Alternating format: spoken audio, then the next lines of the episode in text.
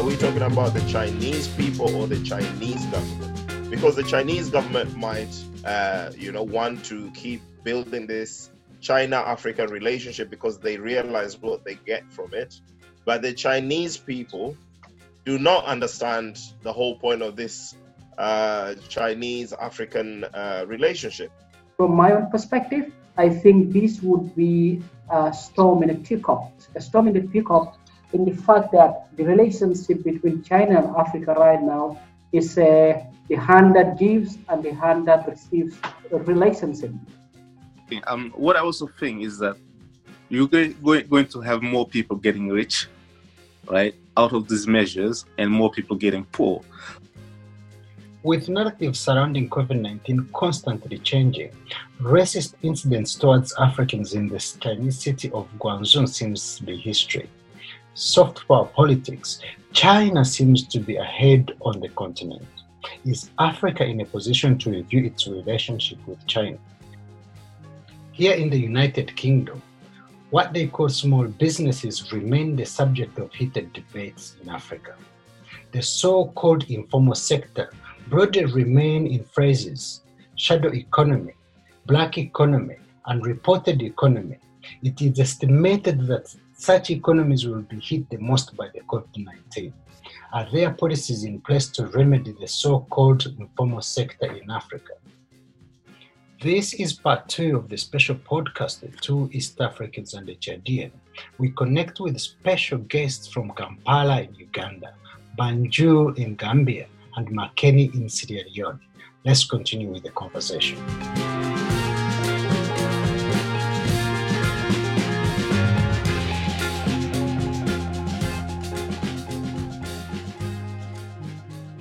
I would like to start here in the United Kingdom. Let me start with Kwame, who owns an entertainment venue in Dalston, a trendy but now quiet suburb of London.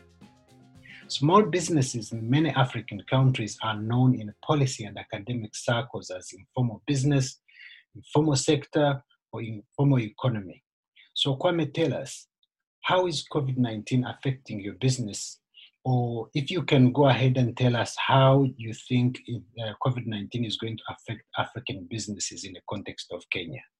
Uh, on the one hand, in the U K, it's sort of, I mean, it's very difficult for most businesses. Uh, but the government is offering uh, help. So we've got this, um, there's a loan that's been made available, even though that's been very slow to come through. Uh, they're not uh, proper, there's no proper structure of how that is going to be accessed.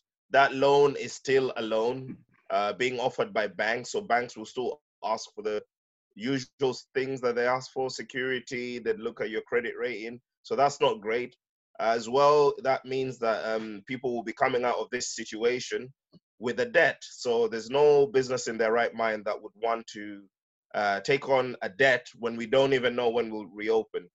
Uh, luckily, we've got the this follow scheme, so that's helping. That's where um, the revenue will uh, give a percentage of um, uh, the money that we pay our staff. So that's there.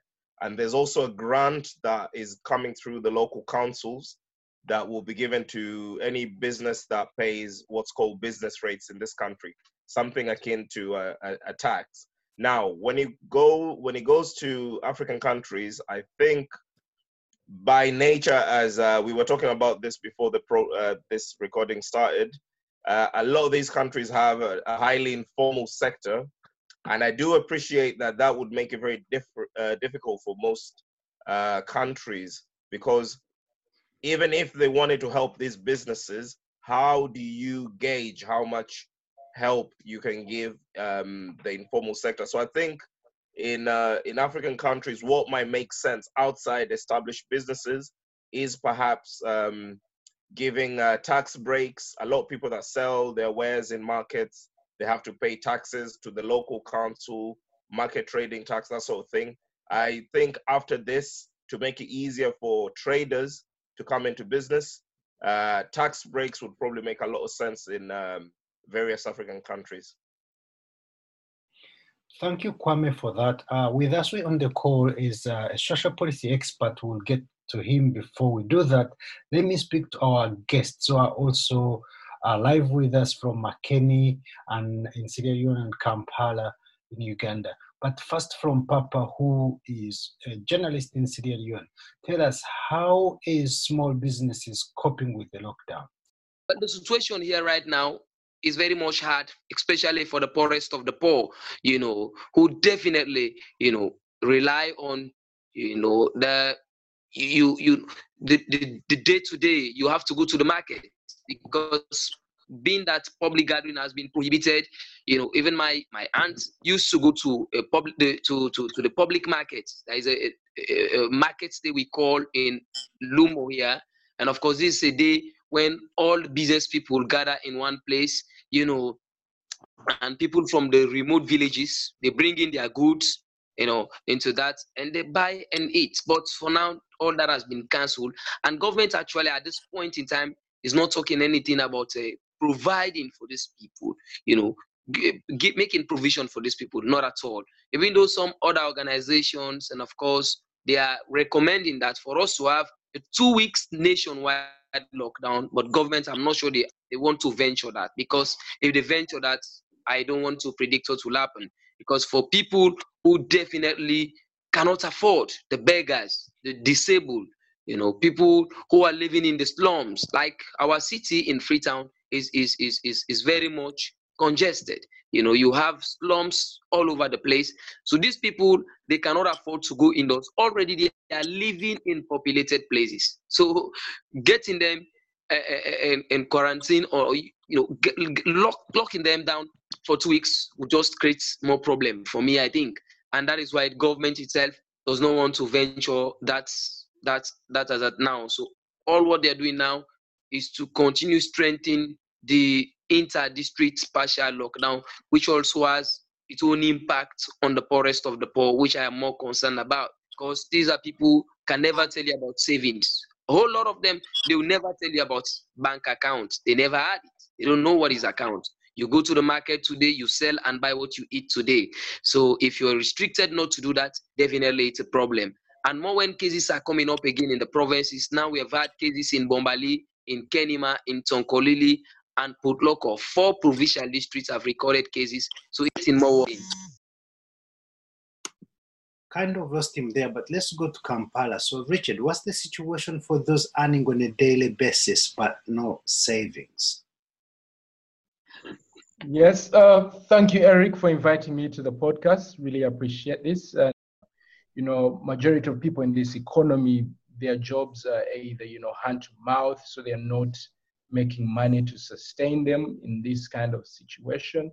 So yes, I think the biggest uh, issue here when you talk to people is that they are not sure what's happening next, and uh, they don't know when to get their next meal in terms of uh, how, you know, making their living. That's a big problem we have in here now. Now let's go to Banjul in Gambia. Omar, you've worked as a social policy analyst for a long time. The informal sector has been here for centuries before it gained currency in the nineteen seventies. What are governments doing with those businesses that are regarded as informal? The data we have shows now that they will be the most hit by these lockdown measures.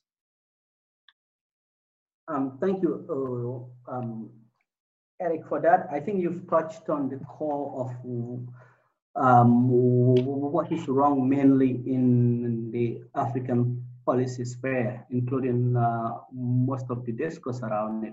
It's about just, um, uh, I always argue that policy is a science, it's not an art. One doesn't just see something being implemented in one place and just copy it because it worked.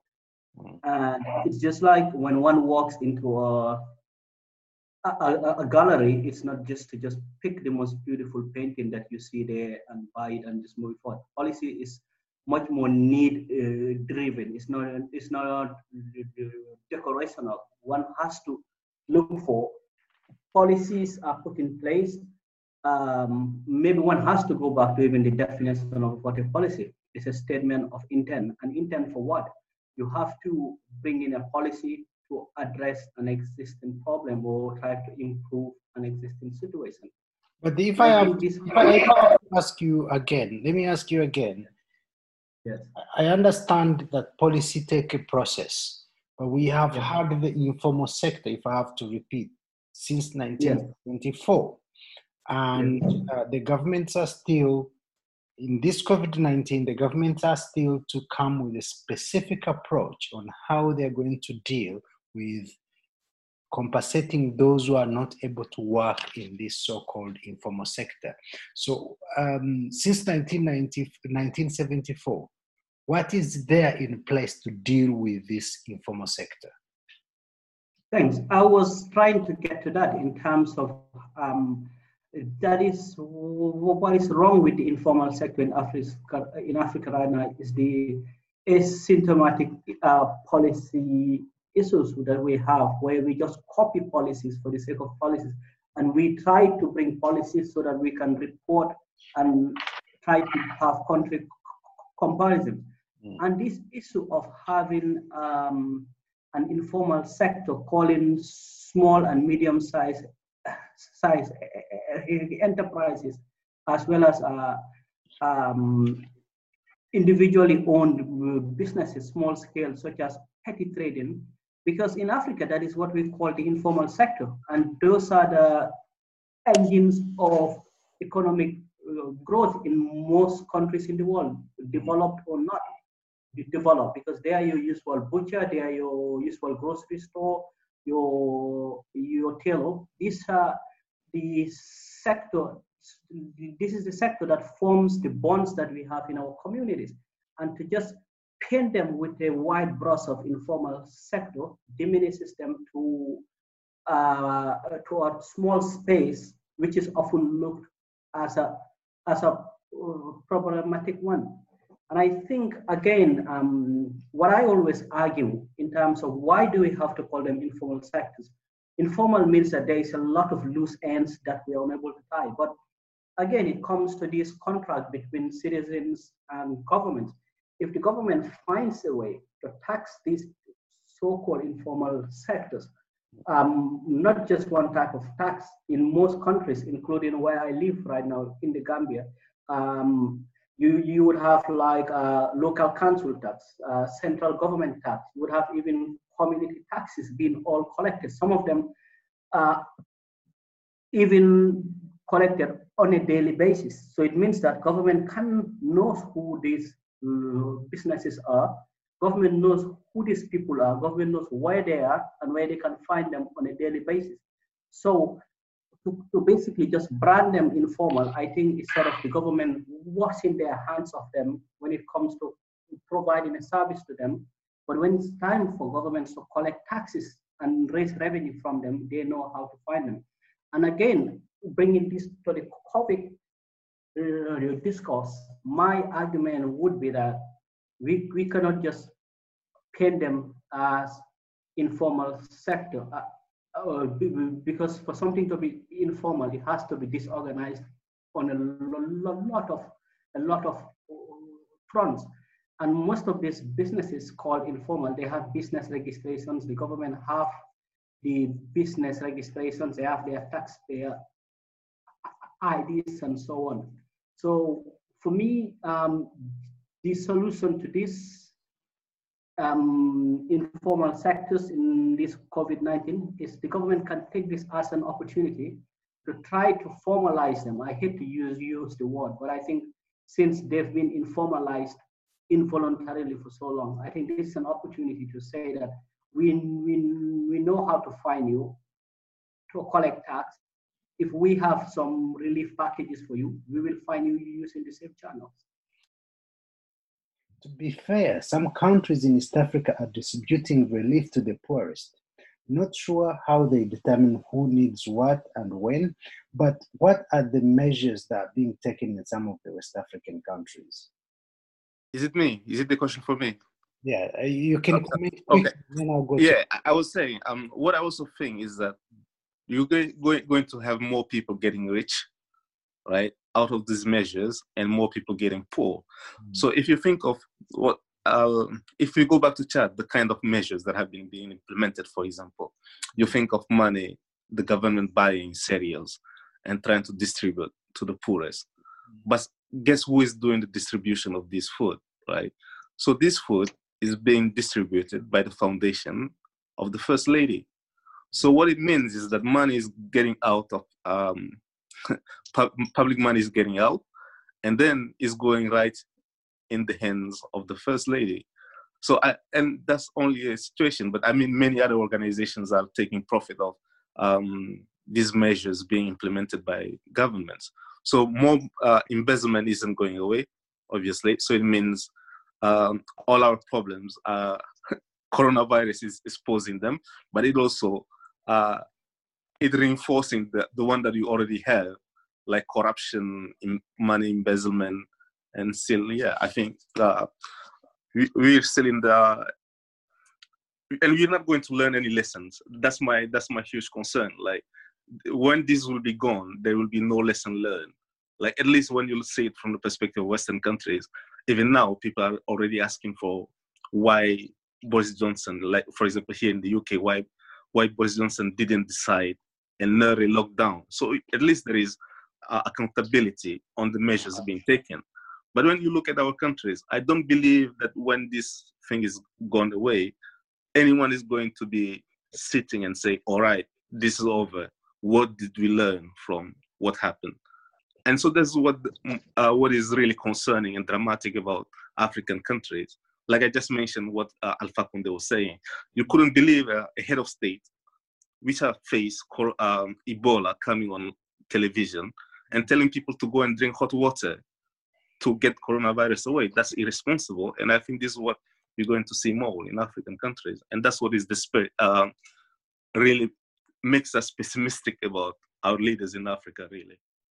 We are towards the end of this podcast, but let's look at the international relations side of the COVID nineteen. It's almost a month since the Guangzhou racism incident. No more Chinese racism talk. Has China sorted out the racism problem? Let me start with you, Richard.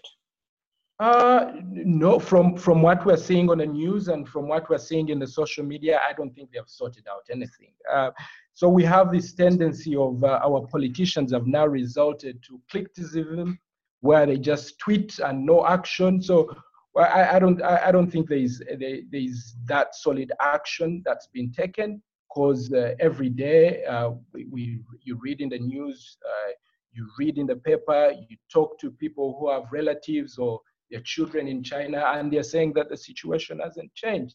So uh, I think something really uh, Africa has now to come as one, not just because Nigeria has more uh, uh, more of its citizens in China should uh, should be the one pushing. I think Africa, we should just start cooperating on this, and we go there as one block and negotiate, or we, we set up strong terms on, on how we we want these things to, to be to be solved. And the way we want it to be solved, we want it to be solved in the way that how our people are treated should be in a humane way and in a way the, the same way we treat their people here. We, we don't treat their people uh, by discouraging them to do, you know, no more individual, no more things an individual would want to do on a daily basis. So I think uh, human rights have to play a role here, and uh, uh, our leaders shouldn't just try and uh, sweep this under the carpet uh, based on the fact that China does support us in uh, financially and also through uh, other forms of development. That shouldn't be a reason to treat our people like that. I think uh, we have to be very strict on, on this as, as, as a continent, because uh, as you see, there's, there's, a, there's, a, there's a change in the world order. And for Africa as a continent, we need to assert our place in that. Let's go back to Omar Jallow in Banjul. In social policy and diplomatic perspective, what's your view on the China-African relationship?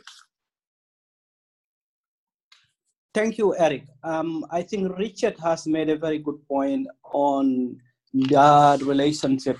He fears that there will be more, more uh, traction in the debate, and post-COVID, Africa's relationship with China would be a little bit different. People would be a little more uh, cautious, and there might be a bit of uh, tact when um, uh, business and foreign relations are in place. But on the other hand, I see it from a different perspective. I see it from a high-level policy perspective, as in trying to define the relationship between Africa and China. And it's kind of unfair to compare, to try to define the relationship between one country to a whole continent.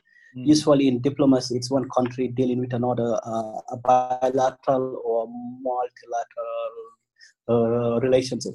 But I think therein lies our biggest problem, where Africa is being treated as a country ra ra rather than a continent, with countries that have different uh, political system, different social structures, and different development development agendas. Mm. Again, I think that the relationship between Africa and China has not evolved, because it's still the relationship about the hand that gives and the hand that receives. And usually the hand that gives guides the hand that the hand that the hand that receives. So I don't see much changing, because at the end of the day, um, a lot of these high-level policymakers are the ones that guide the narrative, that decide what would happen next. And a lot of them um, in in power right now, um, having a much more strained, having even a slightly strained uh, relationship with China, can translate to that road that they promise to people in a particular part of their country not being built, because that country was uh, promised to be built during their time in power, not from government funds, but from uh, donations from from uh, other countries. And China right now is a big big partner in that. So I, I honestly don't see a lot changing.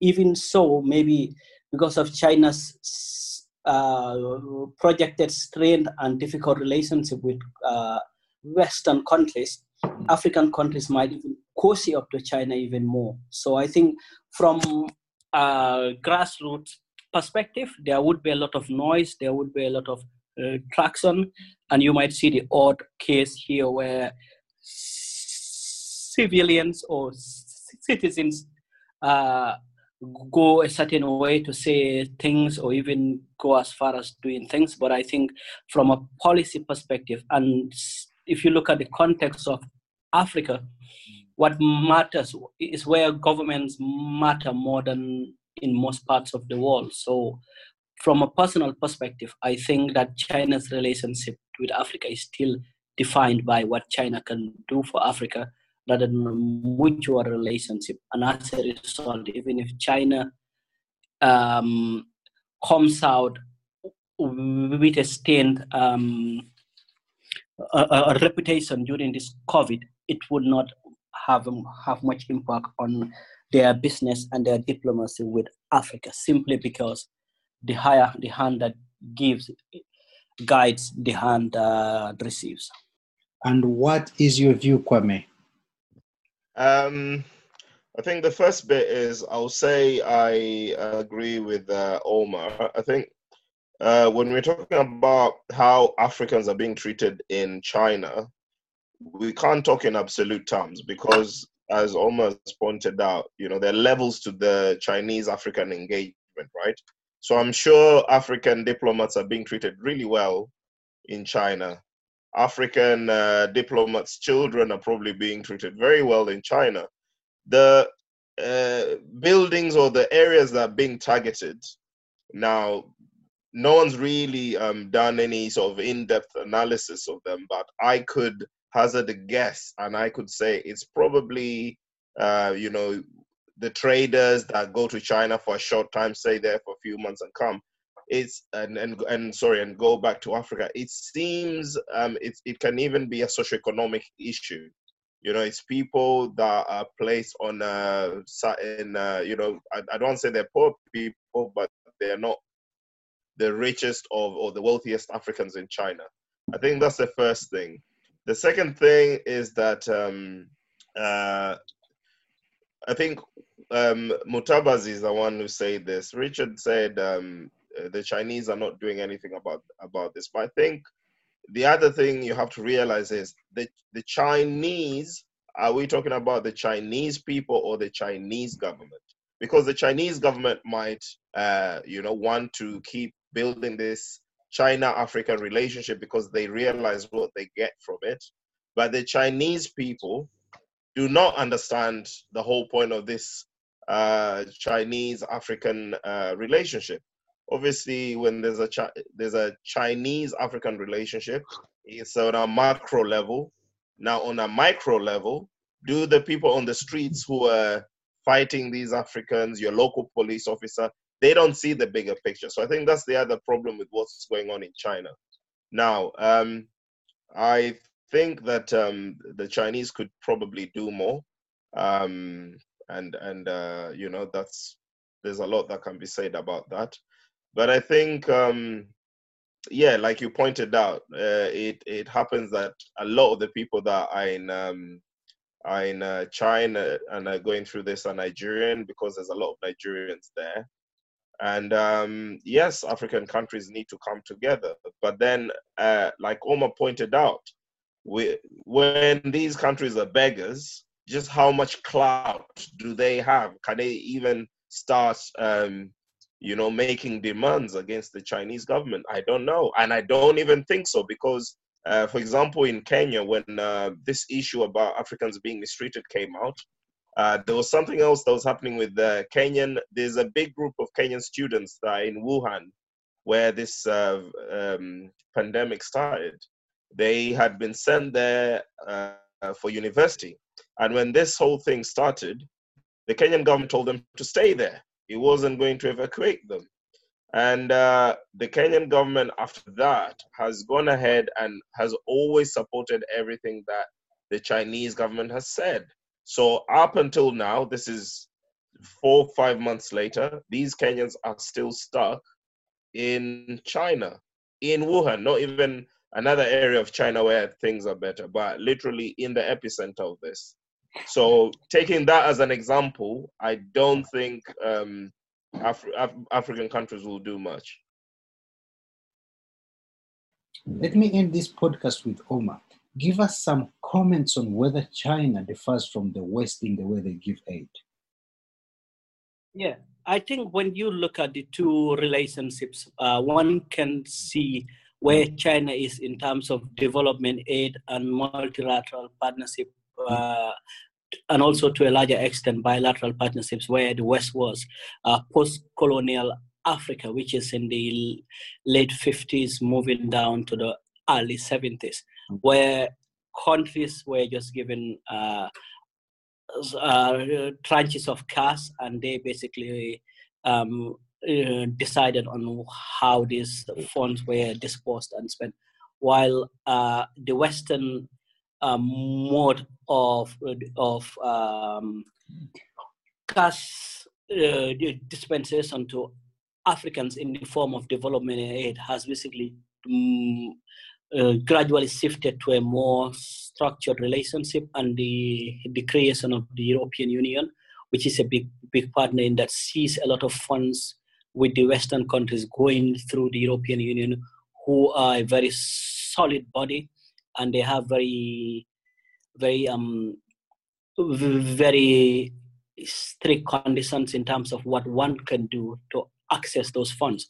So you would see that Africans are finding it easier to receive funds from China than these Western nations. So I think moving forward, uh, you would not see a lot of difference in that context in terms of where Africa's relationship was with China pre uh, pre COVID nineteen, which is uh, uh, the end of two thousand nineteen, going back maybe the past decade since the financial crisis in two thousand eight. Um, I don't think you would see m much shift, because um, the European and uh, U the European nations through the European Union and the and the U United States uh, through the use of uh, the multilateral institutions such as the World Bank. And the, okay, I, the I, Sorry? Now, I was just gonna say, I, I just actually picked up on something you said, that as time goes on, China would become more structured and have institutions that will run how their aid works. Yes, I think that is what they're using right now from a personal perspective. It's not because they don't have the institutional uh, capacity to, to, to do so, but it's that they want to get Africans to look their way. And the only way that Africans to look their way is to relax their conditions so that it's easier to get money from China. And once that that relationship is established, China then becomes a major partner in African in African development, because you would see a lot of uh, government national development plans for three to five years to come. A, a lot of their funding sources are coming from these these partners, and primarily China. So maybe China also eventually would get there once they have a lot of a lot of their debt is held by African nations, then they become impossible to ignore. And then what happens then is they will be on a very similar footing with the Western nations who have also employed a very similar a very similar a very similar strategy in the past, where funds were just flowing. You make a request, I give it to you, and once you carry a lot of my debt, I become more structured, and then a much more stringent relationship develops. So I think China's uh, is heading towards that, but I think with the with the COVID, that might be delayed by a few years, probably by a decade. With that, thanks for listening. We're back next week with updates and analysis as many African countries continue to defy the odds. Until next time, bye for now.